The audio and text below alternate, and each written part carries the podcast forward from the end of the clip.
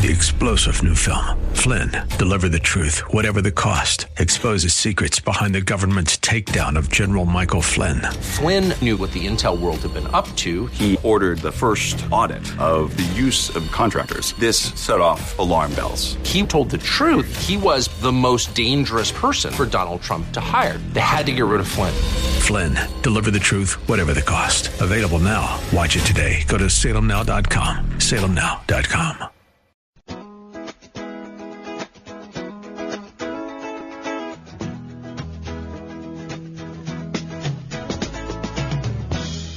Good afternoon and welcome to another Saturday on Woods and Water, South Carolina. It is indeed a great day in South Carolina. You hear that when you call a government office, but hey, any day you can wake up in this state, it's a good one. Um, you know, Kevin Cohen down in Columbia, you can listen to us now at 100.7 in Columbia in the Midlands. He asked me, he said, you know, when you go on the show every Saturday for a few weeks, let everybody know what this show is about. So it's just like the name says, Woods and Water. It's about the outdoors. It's about getting you out there, giving you the information you needed to go, where to go, what to do, and how to do it. And um, sometimes these shows are way more cool than other shows. And today is one of those because today we have a, a very special guest for 16 years, over 16 years now. He's been the host of Jim Shockey's Hunting Adventures. For over six years, he's been the host of Jim Shockey's Uncharted, both of which you can see on the Outdoor Channel. Uh, he's been on the show once before with his daughter Eva, and it turned into a boys against the girls, and I think the girls won, Jim. well, they have the advantage because uh, they they can play dirty. We we have to play by the Marquess of Queensberry rule. That's exactly right. So after we had uh, Jim and Eva on with Taylor and I last time, I said, you know, I really want to get Jim on, and I, I, I do appreciate taking time to be here. I know you're this is show season. I know you weren't at ATA, you were at Dallas Safari Club, and I imagine you're getting ready to head to SHOT Show, aren't you? That's exactly what I'm doing right now. Uh, just uh, preparing. I think I have four days here on Vancouver Island, and then then I'll be catching the flight down to Vegas. Wow. Uh, I think I'm going to go to SHOT next year. I think I'm going to go. I've toyed with Yeah, it for you- a few years now. I went to it one time years ago when it was in Atlanta, in the World Oh, Commerce sure. Center, which which was really small. I understand the Sands is maybe three stories. Hey, it, it is amazing how big that show is, and and you know the shooting sports. It shows how healthy the shooting sports are, and uh, of course we've got the professional side as well, the military there now, Right. and, and it, it's it, it it's a spectacle. It's worth worth uh, it's worth going to. There, just about everybody you can imagine that's remotely associated with uh, with uh, you know hunting, shooting, the outdoors. They'll they'll be there. Wow. Well, I think I, I was on the plane when I left ATA coming home. I was on the plane with a friend of mine, Karen Lutto from Hunter Outdoor Communications, and we were talking about shot because I've never been, and uh, I think she Yep. convinced me to go. Yeah, So that's maybe next uh, year. it, it, yeah, I would I would highly recommend it. I mean, it's it's not a consumer show. It, No. It's uh, for ind- it's an industry show. Right. So unfortunately, you know, you can't come in off the street. But as a uh, as a communicator, you would absolutely get a press pass. Yeah, that's what I've heard. I'm a I'm a member of the outdoor media, and they welcome us. Although they limit us there. Uh, I, Yep. I think 1600, which is 1600. That's a lot of media guys. Wow. Well, I, I didn't realize that. I mean, back in the old days, it was like me and Zumbo and Weishun and Judd Cooney, and that was about it. You know, Ron Spomer was in there, and a few of the other guys, Wayne Van Zwoll. But uh, Yeah. yeah, it, it's uh, it's definitely a lot lot bigger nowadays. Yeah, that's what I asked. I asked her how long I needed to take, and she said you probably need three, probably four days to do it right. I yeah, I think it's it's over seven miles if you walk the aisles and don't slow down. So I mean, if you can, and you, and you're not going to be able to not slow down because there's so many people packing the aisles. Uh, so it, it would it would take four days for sure to see everything. Wow. Well, that's on the calendar for next year, 2021. Got that, Angelo? Okay. Perfect. Perfect. Well, I, like I said, you know, you've been for over almost 30 years or over 30 years now. You have been a an outfitter um, in Yukon, in the Yukon Territory with Uncharted. You have gone to some places that are just really bizarre. to, to from from a from a guy who hunts from South Carolina, you've been to some really cool places. But before we get into all that, you know, last time you were on, you had you had a granddaughter Lenny who called you Big Baba, and Yep. uh, now you're up to four. So Brandon Yeah, has two, Eva has two. What What kind of changes does that bring to your life? Well, I mean, uh, uh, for one, my my wife Nana Weezy of 35 years, I don't think she knows my name anymore. So that's that's the biggest change. Me, me, me and my dog Rez are, are kind of you know outcasts, uh, persona non grata around our places. like, and, and seriously, if I was if I was to do it all over again, I'd have the grandchildren first because this is when Nana Weezy could care less if I go hunting for 360 days a year. You know, yeah, go ahead, whatever, go whatever. Ahead, you know. I have grandkids. You have a moose waiting for you, so that's the biggest change.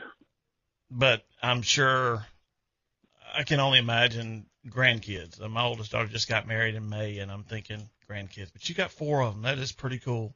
Yeah, it, it's awesome. I mean, three. We have three boy, you know, grandsons, and and uh, Lenny Bo, of course, who's who was the first one of all, right. and still is definitely the princess of the crowd. Uh, but the the uh, it, it's amazing. I mean, that that's really why we're here on this planet. When you when you break it right down to its essence, uh, and uh, to see, you know, the, these children that you know have our genes, and obviously uh, mixed up with the the other side grandparents' genes, and and you know our, our son and daughter. I mean, it's just it, it really puts perspective of the wonder of this incredible planet we live on, and you know the daily, you know, whatever trials and tribulations we're all facing, they, they kind of become not that important. You know, the the the, the important thing is is these little new beings that are that are coming into this world and and the joy that they bring. I mean, when they laugh, smile, do anything cute, which is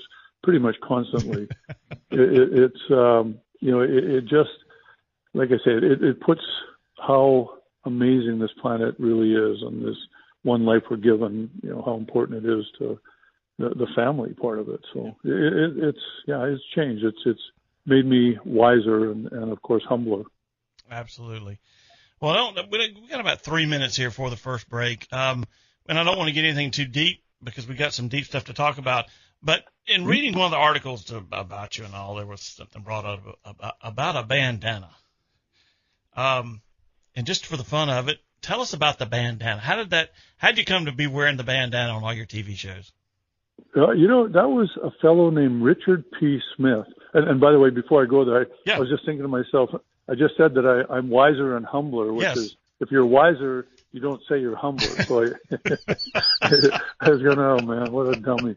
But, uh, but anyway, R- R- Richard P. Smith, uh, was an outdoor writer for Outdoor Life and I guided him on Vancouver Island. And, and he, you know, he's a professional, uh, I'm not sure where Richard is nowadays, but, but he, you know, he was writing for the biggest magazines and he told me that when you take photographs, you want to have some color in the photograph.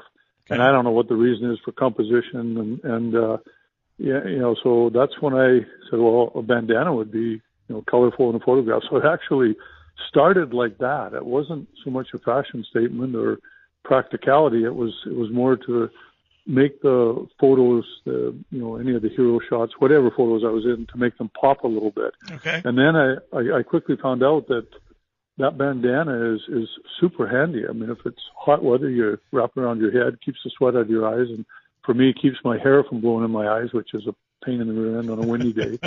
um, and and then you know it keeps your neck warm. A lot of people don't realize how much heat you lose through your wrists and your ankles and and your neck. So it actually keeps my my neck warm. It's got a practical purpose as well and and then now it's I guess it's kind of turned into a brand. My my newest ones, I just got a whole big box full of them. They're uh, they've got Hornady logo all over them. Wow. So yeah, that's kind of cool. I'm excited about uh, starting to wear those. Absolutely, Hornady being one of the sponsors you show. That's correct. Yeah, that's a new sponsor. Uh, I've known Steve Hornady and, and Jason Hornady for forever. I mean, they're a great company. You know, there's many, many great companies. Sure. That in our industry. It really is truly the, the greatest industry to be involved with, and and you know there's a lot of good companies. Uh, Jason and Steve, uh, I've wanted to work with them for you know long time, and I and I finally got the opportunity. So they're they're a new new sponsor of our television show. Very cool. Well, let's uh Let's wrap up the first segment of this show with uh, a little gem that you don't hear a whole lot. Hang on through, and we'll be back with more Woods and Water on the other side. My word is good. I'll tell you, son. Invade my home and you'll meet my gun. Bang. Bang, bang, bang, bang. Bang,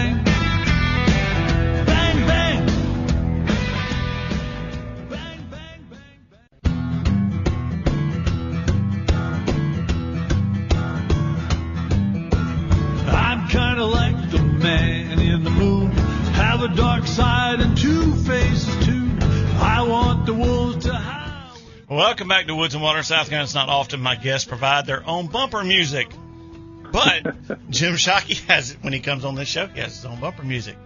Uh, pretty cool, pretty cool. Um, you know, we kind of first segment was kind of a little introduction, just having some fun and all. And but Jim, I mean, you have been around the hunting industry for. I mean, you're you're an icon. I mean, I saw you up on the stage at, at Dallas Safari Club with with guys that I would say are other icons right along with you. So you've been there, you've seen a lot. Um, it, tell me a little bit about because we talk about it a lot. Hunting is conversa- conservation. Hunters are conservationists. Talk a little bit about that and, and where you've seen that from, you know, the, over the past 30 years, how it's come to mean, what it means to you and what everybody else it should mean to them too. Absolutely. Before I go there, I got to say I'm still kind of tickled that you had the Doobie Brothers on at the first segment, and then you had me on to until the second segment. Oh yeah, I, I, that that's the big time. Let's yes, say. sir. Uh, so I, I, you know, I'm I'm walking around here right now. Just, my feet are off the ground. I'm floating around here, thinking I'm I'm pretty hot stuff. You you have But, uh, arrived in in the radio industry when you are bumper music. there you go. uh, that's uh, awesome. That's a feather in my cap. I'm pretty proud of that. Yes, sir. But, uh, you know, back to your question. You know, I think, you know, we we've had a pretty rough ride over the last, you know, I'd say 40 years. Really, kind of maybe even before that. It probably started when Bambi came out in the you know the early 60s. Sure. Uh, the popular press has uh, the pendulum you know, kept swinging, and it kept swinging far, far, far away from hunting being a uh, a pastime that was respected, and and it's you know it's really quite sad, and it's a it's a disservice to the wildlife that that hunters have have worked so hard to protect and and to manage over you know the last hundred years, and I, I don't know why it happened. You know, what was the catalyst? Um, you know, some people say it was, you know, President Kennedy being assassinated. There was hunting shows on television. Then they, you know, guns kind of became a bad thing, and Right. it was right around that time. And and to be fair, some of the earlier people that represented hunting, you know, Howard Ruark and these guys, uh, even Hemingway to a degree, you know, the foot on top of the animal and Right. you know, the, it was there was a lot of machismo involved, which unfortunately also, you know, brought in misogyny and, and chauvinism. I mean, it, it was, you know, they, they kind of stereotyped us at that point, and and that wasn't really respected, uh, and nor should it have been. I mean, you know, the pendulum had to swing, and and it did, but it just went way too far away from us for the last 30 years. We we've been struggling, getting beat up in the popular press, and and it, it, you know that's not what hunters are. You know that that you know lout that spits on the floor and has no higher sensibilities. I mean, hunters are explorers. We're you know we're conservationists, like you say. We we love the wild animals that we hunt, and yeah, it's counterintuitive, but it, but it's it's true, and and you know we we've kind of been losing this battle so to the point where now you know, when you tell somebody that you're a hunter and that it's good, it's like cognitive dissonance. They don't, they, they can't compute for them because they've read so many ugly, um, you know, stereotypes about what hunters are and who we are. So, so I, I, think, you know, hunters, we all know that in our, our hearts and in our, you know, you know, efforts, what we've done for conservation. I mean, billions and billions of dollars have come from hunters and, and fishermen uh, to you know sustain the wildlife species of the world, whether it's fish or wildlife, you know, big game animals. we know we've done that, but we're not getting the message out there. So I, you know, I, how have I seen it change? Hunters are still doing what they do, but I think we're more aware now of the importance of telling our story and, and taking that narrative back from the animal rights groups that have been vilifying us and marginalizing us for so many years. So, so I, I, I see a in the woods now actually a, a hunter that's more acquainted with with the the battle and and and more responsible, more aware that you know their actions are are going to speak volumes, especially in this new world of social media. Yes. So so I, I I'm seeing uh, um I w- I don't want to say they're smarter hunters, but I'd say they're they're more cognizant of of um, their actions and responsibilities towards wildlife and and towards the you know the the public, the non-hunting public out there. So I you know I, I'm starting to see the that pendulum. I think it's stopped, Okay. and I, I I think it's actually now about to start swinging back in our favor. And and uh, you know the the younger generation, the, they don't want to buy into a bunch of tubular thinking like their parents, and they they want to know the truth.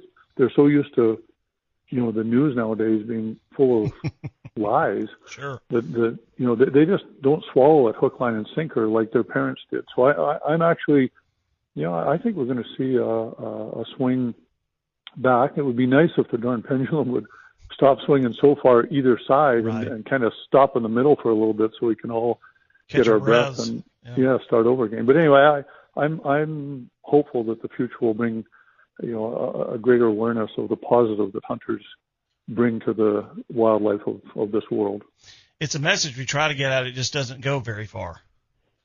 Well, it goes to our own, you know, crowd, which Sure. unfortunately, you know, but but uh, I mean, radio programs like yours, you're, you're reaching right now. There's somebody out there that's a non-hunter, you know, it, and there's more than one. Maybe there's a hundred, maybe there's a thousand. Now, I saw the numbers that you have listening to your program, and you know, there's there's there's a percentage of them that are non-hunters that are Oh, listening sure. right now. And hey, maybe I should rethink, you know, not buy into the bunk that I'm reading in the popular press and actually educate uh, myself on what hunters do, the positive that, that their work that they're doing for wildlife. You know, I, I don't watch outdoor TV much. Uh, when I was a kid growing up, I watched a lot of it uh, because there was only one or two, I mean, Curt Gowdy and, and some of those guys. Um, Yeah. But I, but lately, uh, Sling TV had a had a weekend where they had the outdoor channel on, and I, I got actually caught several event uh, several episodes of Uncharted.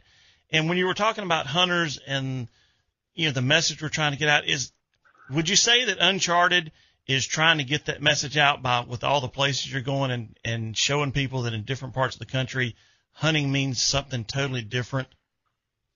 Oh, 100%. I mean, uh, to me, Uncharted allows us to be ambassadors, um, you know, not only to foreign lands, but also ambassadors, you know, here in North America to, again, people that don't hunt. We get a, you know, I, I get the emails and the texts and, and the social media comments uh, and how many people, you know, my wife doesn't hunt, but she loves the Uncharted television show. You know, we're reaching out into the non-hunting public with that show, and that, that's exactly what it's about. Is is that message? You know, coupled with some probably even more important messages like tolerance. You know, if this world had a little more tolerance, we you know it'd be a better place, and all of us can probably look that word up and just remind ourselves how important it is. So so we go to these places like Somalia, Pakistan, Iran, Azerbaijan, Kyrgyzstan, Kazakhstan, Tajikistan. I mean, you know, we go to these places that you know are, are supposedly filled with people that hate us, and we prove that no, that's not the case. You know, there, there's good people everywhere around the world, good people that believe in the same things and want the same things that we do Sure. even if they dress differently and their language is different, their food is different, their religions are different, their governments are obviously different, and, and oftentimes their governments are are are bullies and, and gangsters that are in positions of power because the people can't do anything about it. You know, but the people themselves aren't they're not bad. You know, and this is where the tolerance comes in and we use wildlife management and the, the situation of with wildlife in those countries as I guess the, the, the reason to visit there and, and you know, and then learn about the cultures and the people. So, so that's the bigger message. Of course, the, the, you know, secondary message is, is, uh, the positive again that, that hunters, you know, work in this world of, of wildlife, you know, against the warriors who are, who are attacking wildlife. You know, we're there. Hunters yeah. are there right on the front lines. Wherever you go. We're, we are indeed a brotherhood. Hundred percent. And, and that's a natural, connection that we have. And I don't care if it's kings and queens and, and paupers or, you know, someone black, white, purple, green. It doesn't matter. You know, uh, even the language, it makes no difference. You, you know, I've been up in, with the Inuit in the Arctic and listened to an Inuit lady who, who's in her 80s sing a song in Inuit, Inuktitut, the language. And, and uh, of course, I couldn't understand the words. But I will guarantee that every single hunter listening understood the meaning of that song, and and as I did, uh, you know, right there, we're yeah, it's it's a you know brotherhood or brethren. It's uh, a spiritual relationship that every hunter around this planet has with other hunters. Doesn't matter demographics. One of the folks, if you want to watch a good one, that is that is truly. And I, I can probably say this about all your hunts. There, I've never seen, never heard, or never seen a canned one. But the one you were on, you were on some kind of sheep hunt, and you had been, you're up in the mountains. It's rocky, and your gun is off. and you shoot it several times and it runs at you, you miss again, and you're just absolutely dumbfounded as to what's going on. and I'm like, uh, yeah, that yeah. that is that's reality. Sometimes it's good and sometimes it's bad. Yep, and we always show it on my shows, Hunting Adventures. The Professionals was another show we did for four years, uh, and and if it's you know, good, bad, the ugly, we show it. It's it's real. I'm not. I certainly don't put myself up on any kind of pedestal and say I'm never going to show a miss, you know, because I'm super hunter guy. That's that's crap. I mean, and if I ever pretend that I am, you come and give me a stick in the rear end. Oh, oh yeah, right. I'm okay. Mark that one down. Things I'll never do. Kick Jim in the butt. well, hopefully, hopefully I'll never deserve it. Sure. Uh, you know, because because I, you know, really truly, I, I've been. uh I'm a hunter just like everybody else listening right now, or most of the listeners, and and uh, no different than any. I mean, I grew up in a trailer park for goodness sake, so so believe me, my feet are solid on the ground, and uh, you know, it's it's not a. I will never ever do disservice to the responsibility and the respect that people have for for what I've accomplished. And that that is a very long list of accomplishments. I uh, everybody I talk to knows Jim Shockey and, and what he has done for hunting and the ambassador he's been, and we sure appreciate it through both your television shows and just the things you do. And in, the Hand of Man, the, the museum you're at. Um, hang on, we're going to take another break. Come back, we're going to have more with Jim Shockey, and uh, it's all going to be fun. Hang on, folks.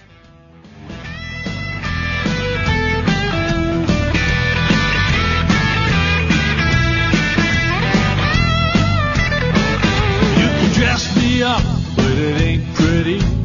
I'll never fit in your big city. Bang, bang, bang, bang.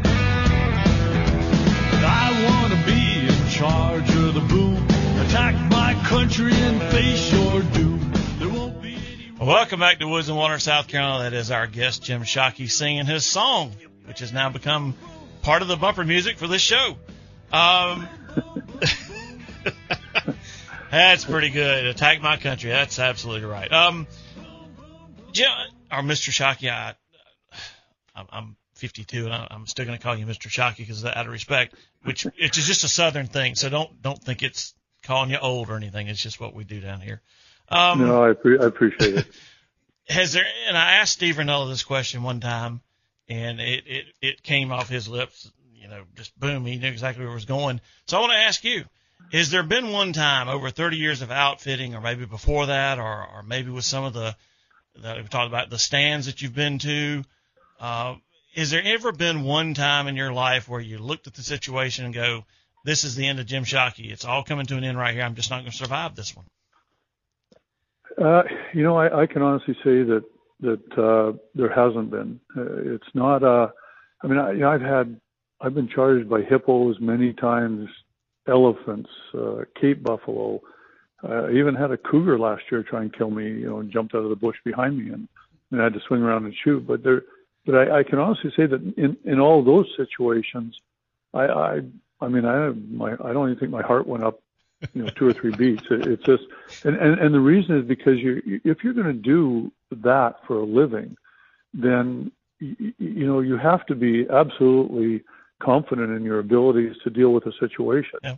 Uh, you know, I mean, you, I, I'm kind of giggling as you, as you told me that you asked Steve Rinella that. I'm curious, what, what did Steve say? Because I, I saw him, you know, a, a, a moose come after him here uh, last year on TV. I was watching a show, and uh, you know, I mean, it was it was a pretty close call for him.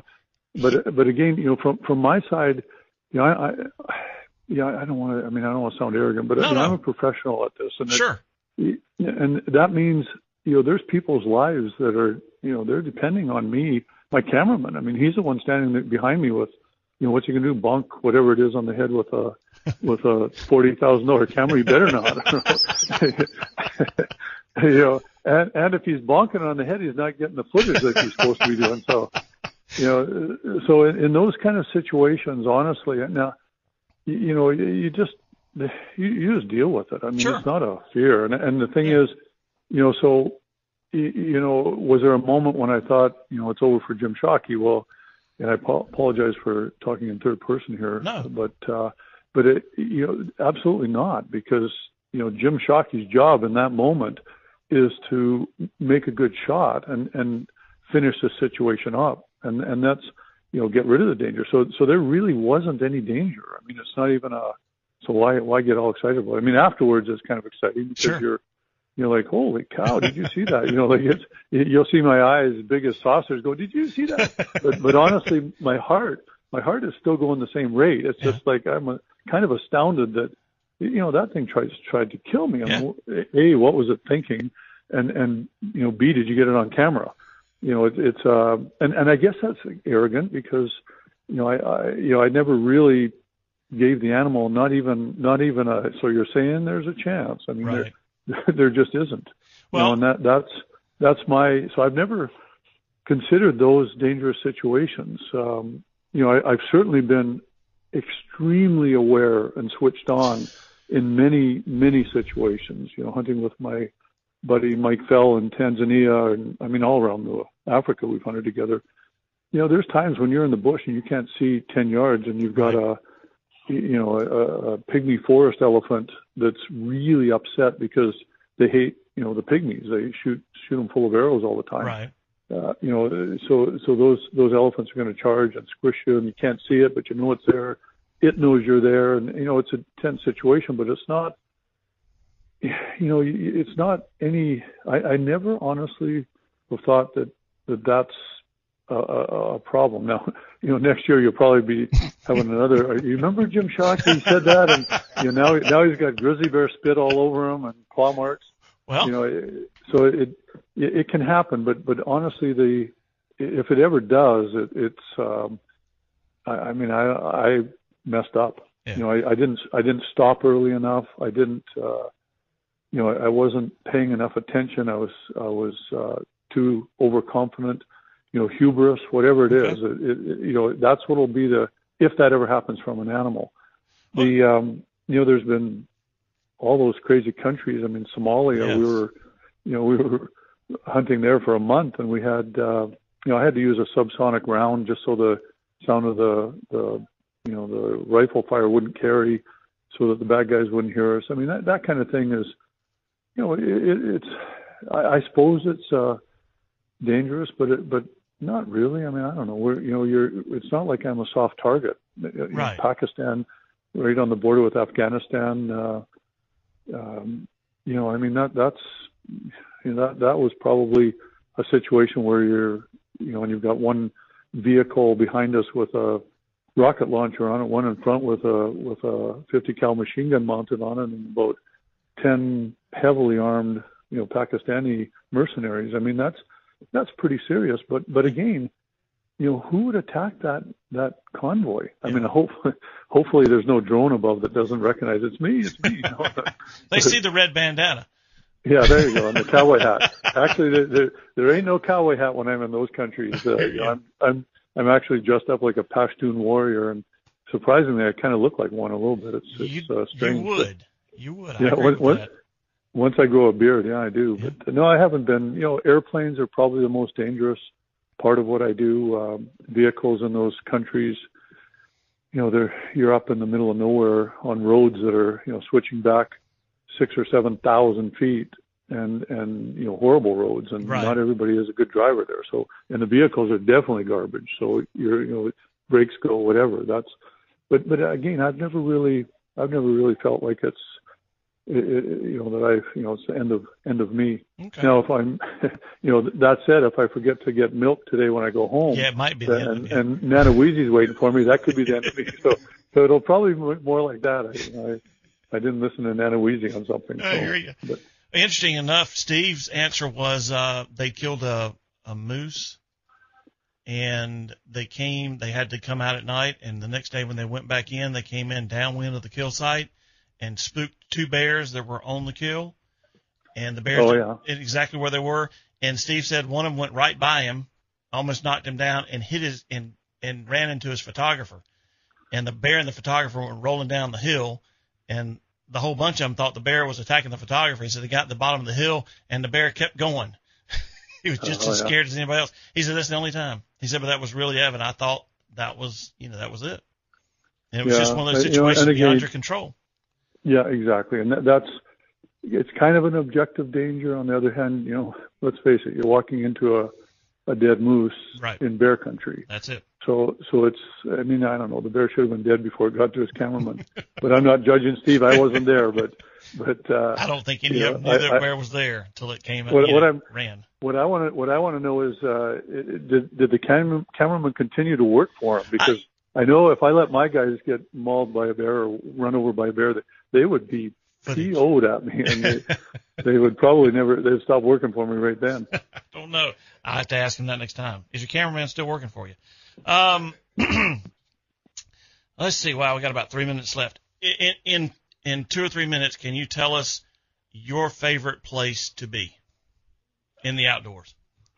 Oh, you know that there. I, I've been around the world, obviously, a bunch of different times, top to bottom, side to side, and I there's some really magnificent places in this world. Now, you know, speaking geographically, because if, if you speak more symbolically, I, I'd like to be, you know, beside Eva, Sure. you know, my son, Sure. you know, Louise, anything to do with family. But but if you're talking geographically, uh, absolutely, uh, you know, uh, the Yukon uh, up in our Rogue River Alpine territory in the Yukon, it's it's about seven and a half million acres, and there's not a single road, not a single house, just our cabins, our tent camps, and it, it, it's such pure remote wilderness. There's nothing like it in the world left anymore. The Arctic has, you know, maybe Antarctica, or or I guess possibly the Arctic, but there's you know the Inuit are up there.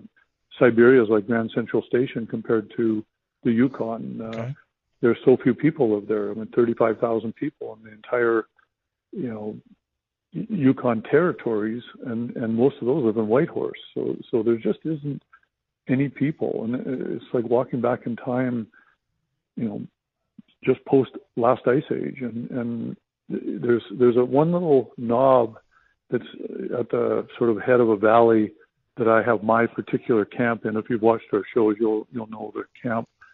That, that if you sit there at the last couple of days in September and Uh, or of August and the first week of September, when basically the Yukon goes from summer to winter, it, it is I think the most unbelievably beautiful, spiritually pure place that I've I've ever ever been, and, and I I truly love you know the Yukon, but that that particular spot every year I make the pilgrimage to sit on that knob and look up and down you know 60 miles each way and three miles across a flat valley and and all the you know the mountain birch are changing to a crimson red at that time the willow runs are yellow it's it's beautiful Sitting here thinking about mm, what would it take for me to get there? Sounds like a place I need to go. well, hang on, uh, Jim. We're going to wrap up this segment, and we'll be back with the final segment of Woods and Water South for another Saturday.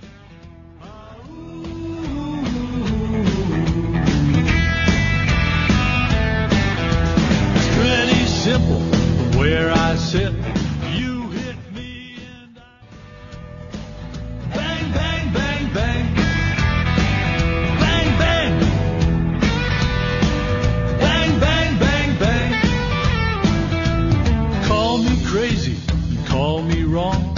Hate my guts and protest this song, but it's not for you, it's for all of us. Welcome back to Woods and Water, South Carolina. We have had. Uh, had a fun day here so far, Mr. Jim Shockey, and uh, I do appreciate him taking his time all the way from his home, which is in Pacific time, folks. And um, but yeah, appreciate him doing this for us. Um, Jim, we're in the last segment. I, I, I do want to get to the Jim Shockey Classic, which is going to be held here at Myrtle at Wild Dunes uh, in uh, was it March, April, Uh, March, March, twenty that's right. and twenty third. Right. Yeah, um, but I would like Char- to get Charleston. Charleston, Wild Dunes in Charleston. That's right. Um, oh man, I, I always hate coming up with questions because I, I think they're all good, and I don't know which one to ask. Um, trophy hunting. It- It's it, it goes back to what we discussed in the first segment about hunting in general, the pendulum swinging and public perception.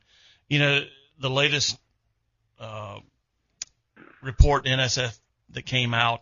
You know, 80% of the non-hunting public support hunters who are, you know, they're hunting for to fill the freezer, so to speak. You know, it's it's their pursuit, it's their adventure, and and people understand that and get that. You put the word trophy in front of hunting, and that support drops to somewhere around 20%.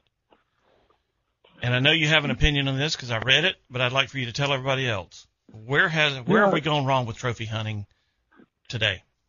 Well, I mean, the term has been hijacked, and and you know, it's they, they are implying by that the the negative side of you know trophy is that a hunter, which you know isn't a hunter as we know it, goes and kills an animal, cuts off its head, and you know leaves the animal to rot, and the animal you know takes the head of the animal and sticks it on his wall. Right. So so there there is there is what trophy hunting by net definition has become in our popular press. I, mean, nothing could be further from the truth. If anybody, I mean, where you live, if you go kill an animal, cut its antlers off if it's a deer, and leave the body to rot, what happens to you? The game warden shows up at your house. Exactly, you get charged. You get charged, and it's Wanton a waste. serious, Yes. yeah, serious offense. It's called poaching, and and this is what they, you know they've hijacked this term trophy hunting and and you know started to apply it to hunters when in fact it's what they really mean is poaching. So the the problem is that that 80% that you're you're talking about, of course, you know, there's a there's a percentage of them that you know they they their tubular vision doesn't allow them to see anything outside of their own ideologies. They're going to be animal rights. Uh, you know, they hate hunters. Period, and that that's fair enough. Ten percent of the population hates hunting and hunters, and ten percent of the population loves hunting and hunters. That's always been the same. It's never going to change. So, of that 80% that are against trophy hunting, of course, there's a percentage of them are just against hunting. Period Okay. the rest of them are are not being asked the right question. You know what? You know, ask them to define what they think trophy hunting is, and they'll say, and a guy that goes and hunts just for the meat or just for the antlers or horns, you know, cuts the, those off and leaves the rest to rot. That's how they'll answer it. So when you explain to them, oh no, no, that's that's actually poaching. So you know what you're really, you know, the the if you properly spin it instead of improperly is you've got 80% of the people out there are against poaching, Coaching. you know, and that that's that's what they're actually against. Now, if you said to them, you just flip that question slightly and saying, are you against, you know, selective hunting where, you know, the oldest animals beyond breeding age are taken out of the population, which generally is a good thing for the rest of the population of that wild game species and good for the habitat, good for the ecosystem. Um, are you for or against that? Uh, you know, I would dare say that the vast majority would be for it, just like the vast majority would be for hunting for meat. And when you explain to them that, hey, listen, if a hunter takes the meat of the animal, fills his feeder, feeds his family, feeds his friends, and also takes the antlers, you know, and, and you know, because that's part of the tradition of hunting as a memory Right. which is actually the definition of what trophy is a memory of an accomplishment or, or an event. Again, you would have the vast majority saying, Yeah, we don't have a problem with that if you, you know, take the meat and utilize the meat. So suddenly the question was an improper question. And, and it's, it's abused in the press constantly. You know, 80% are against trophy hunting. No, they're against poaching. You know, 80% is against trophy hunting. No, you know, they don't understand that trophy hunters are selective hunters. And, and I would argue, you know, there's the, the meat side of things. You hunt for meat. Well, we all hunt for meat. You know, I, I'm looking at a wall right now with, I don't know, a dozen antlers, uh, moose antlers. Okay. And, and every one of those moose was eaten. I mean, I, when I grew up, if my father didn't get a moose every fall, we didn't eat meat all winter. We didn't go buy a cow. We, I didn't even know you could buy a cow until I got to high school. You know, like I said, I grew up in a trailer park. So, so moose was a very important part of our diet. And, and yet my father, who was an avowed meat hunter, you know, pure meat hunter, he would always take the antlers of the moose if, if it was a, a, a decent moose. I mean, uh, you know, he'd always bring those homes, and I'd love to hold them and see them. In fact, I I dragged them to school for show and tell when I was grade three, one one set of my dad's moose antlers. Uh, you know, they, so so you know, but yeah, he took he took the meat. Of course, that's what we wanted, and that's what we lived on. But he also took the antlers, and that's what trophy hunters do. You know, and and I think it's you know we have to be very careful. Even I don't mean to preach here, but I'm going no, no. to. The, Go. You know, the the we have to be careful within our own ranks that we don't say, I only hunt for meat and I would never hunt anything other than for meat. Because that argument might get you, you know, you, you know, get you by at a, a cocktail party where, where they're, you know, I don't like hunters and the conversation rolls around you being a hunter and you say, I only hunt for meat. You know, great. But what you've done by that is thrown all the other hunters under the bus that that hunt. I mean, you're telling me you're driving all the way to Colorado to get an elk. I mean, do the numbers. Does it really work out on a per pound basis? Mm-hmm. Especially if you know you, you go three times and don't get one. Don't ask my you know, wife that question. No, and, and, and you're going all the way down to you know you're you're driving down or going flying down to Mexico to go after Coues deer, and you're only hunting for meat. Give me a break. It's not true, and so it, it's disingenuous for us to go down that road when we're at a cocktail party, and I use that figuratively. I'm talking about any time we're, you know, out in the public, we're we're being accosted about being hunters, or or even being questioned on it. That you know that's a very important part of all hunting, and a very important part of what all hunters do is utilize the meat. And and because you go to Africa and you hunt plains game and you shoot six antelope and you're not bringing the meat home, doesn't mean that the meat is not utilized. In fact, it, I would argue that there's more meat utilized on those antelope over in Africa than there is on a you know the deer over here.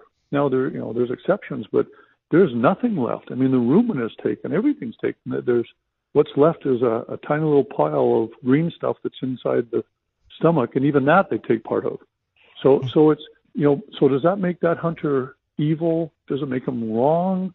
Does it make him you know that quote unquote trophy hunter because he's not hunting for meat. No, he's still hunting for meat. The meat's utilized by the people in the village, the, the tribal people in that area. And, and, and also it's, it, you know, a rancher. So a rancher, he should only raise one cow a year because it's for his family.